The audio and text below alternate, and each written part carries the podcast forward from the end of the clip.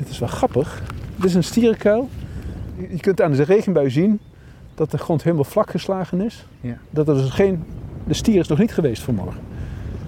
Want die komt, doet echt zijn dagelijkse rondje. Moet ik dat zo zien? Nou, dat is, eh, in deze tijd is wel een beetje de bronstijd. Dan zijn ze wel extra actief. Het gaat in feite het hele jaar door. Het, het graven in een stierenkuil. Maar eh, vooral zo eh, vanaf maart begint die activiteit toe te nemen. Maar ik zie al aardig wat bijtjes. Want En- je denkt aan een stierenkuil, als je het niet kent, dan denk je misschien, nou, dat is een klein dingetje. Maar dit is een kuil, eh, ja, je kunt er ook met een shovel eh, Ja. in aan het werk zijn geweest. Ja, ja, zo is het. Dit is echt een kuil van minstens 2 meter eh, doorsnee. Hij is hier begonnen. Dus hier zie je een klein stijlrandje. Hier is hij begonnen 10 jaar geleden.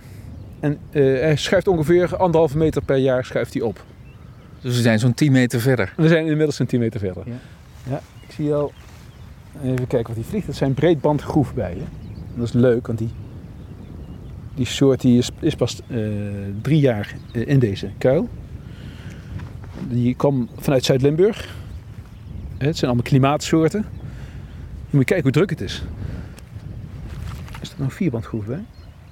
Ja, een vierbandgroefbij is er ook. En dat is een nog veel zeldzamere bij. En die heeft hier ook, zat hij vorig jaar met 30 eh, nesten in deze kuil. En was toen de enige plaats waar nesten gemeld werden in heel Nederland. Dus dat is een, eh, een, nog bijzonderder bij. En leuk dat hij weer terug is. Want ook hier, eh, ja, het is wel een dynamisch proces, zo'n stierenkuil. Eh, die, het beest komt iedere keer weer terug. Dus ja, en met name in het centrum van de kuil loop je echt risico. Hè? Wat ik zeg, anderhalf meter per jaar schuift hij op.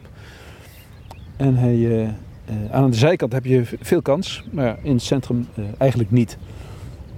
En eh, toch zie je nog steeds dat de beesten ook in het centrum dat ze het interessant vinden. Dus we blijven dat risico wel opzoeken.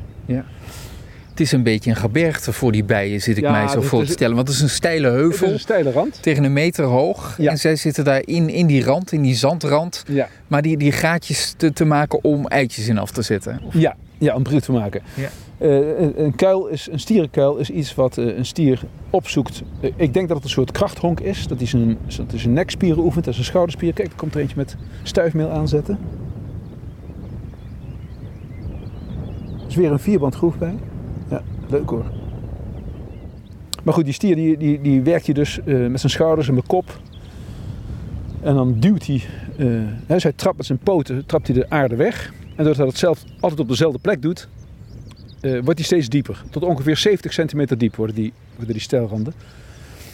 En hij zoekt het iedere keer ook weer op. Hè? Dus als hij 100 meter verderop staat en je hoort hem al, mm, zo dat lage eh, eh, bronsgeluid maken. Dan denk je, nou daar is toch ook zand, dan maak je daar toch een kuil. Maar dan komt hij toch helemaal hier naartoe gesjouwd om, om het hier te doen. Maar dat snap ik wel. Als je één keer een Ja. hebt en je wilt stuiven als dat je doel Nou is. en- en Hier, kunt- hier gaat dat goed. Ja, en ze willen die weerstand. Hè? Dus, dus heb je een steile rand, kun je lekker met je kop tegenaan beuken en, eh, en, die nekspieren oefenen. Want uiteindelijk moeten die nekken, ze zijn ooit eh, ontwikkeld om, om, om leeuwen van 200 kilo op te, op te harken. En dat, ja, dat, dat zit er nog steeds in, in dat beest. Hè? Dat, dat, dat, dat die leeuw pas 2000 jaar weg is uit, uit Europa. Dus, dat is geologisch gezien is natuurlijk eergisteren. Ja. Dus ja, dat- daar, zijn ze, eh, daar hebben ze zich nog niet op aangepast. Maar goed, dan komt die wolf en dan moeten ze ook weer zich kunnen verweren.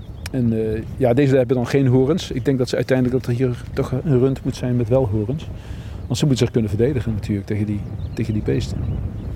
Moet je kijken, die vierbandgroeven is echt weer veel aanwezig. Leuk hoor. Echt hartstikke leuk.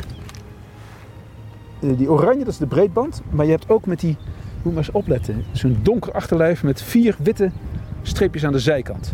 En dat is de dat vierband. vierbandgroef bij, ja. Heel zeldzaam. Ja, die was 70 jaar weg uit Nederland. En pas sinds 2016 weer door Ivo Raamakers weer gevonden in Zuid-Limburg. Iedere 10 jaar kun je een nieuwe insectengids uitgeven, omdat het allemaal anders is. Het gaat razendsnel met die klimaatverandering. Ja, nu warmt het op. En dat betekent dus dat de insecten vanuit het zuiden hier naartoe Dit is zouden komen. groef bij deze. Die, hè, Oh, dichtbij, ja. achterlijf. Het donkere achterlijf. Hij is minder oranje dan de rest, zie je dat? Hij is ook groot. Hè? Het is, ander- het is de grootste groef bij. Je ziet die witte streepjes aan de zijkant? Ja, ja. Goed kijken.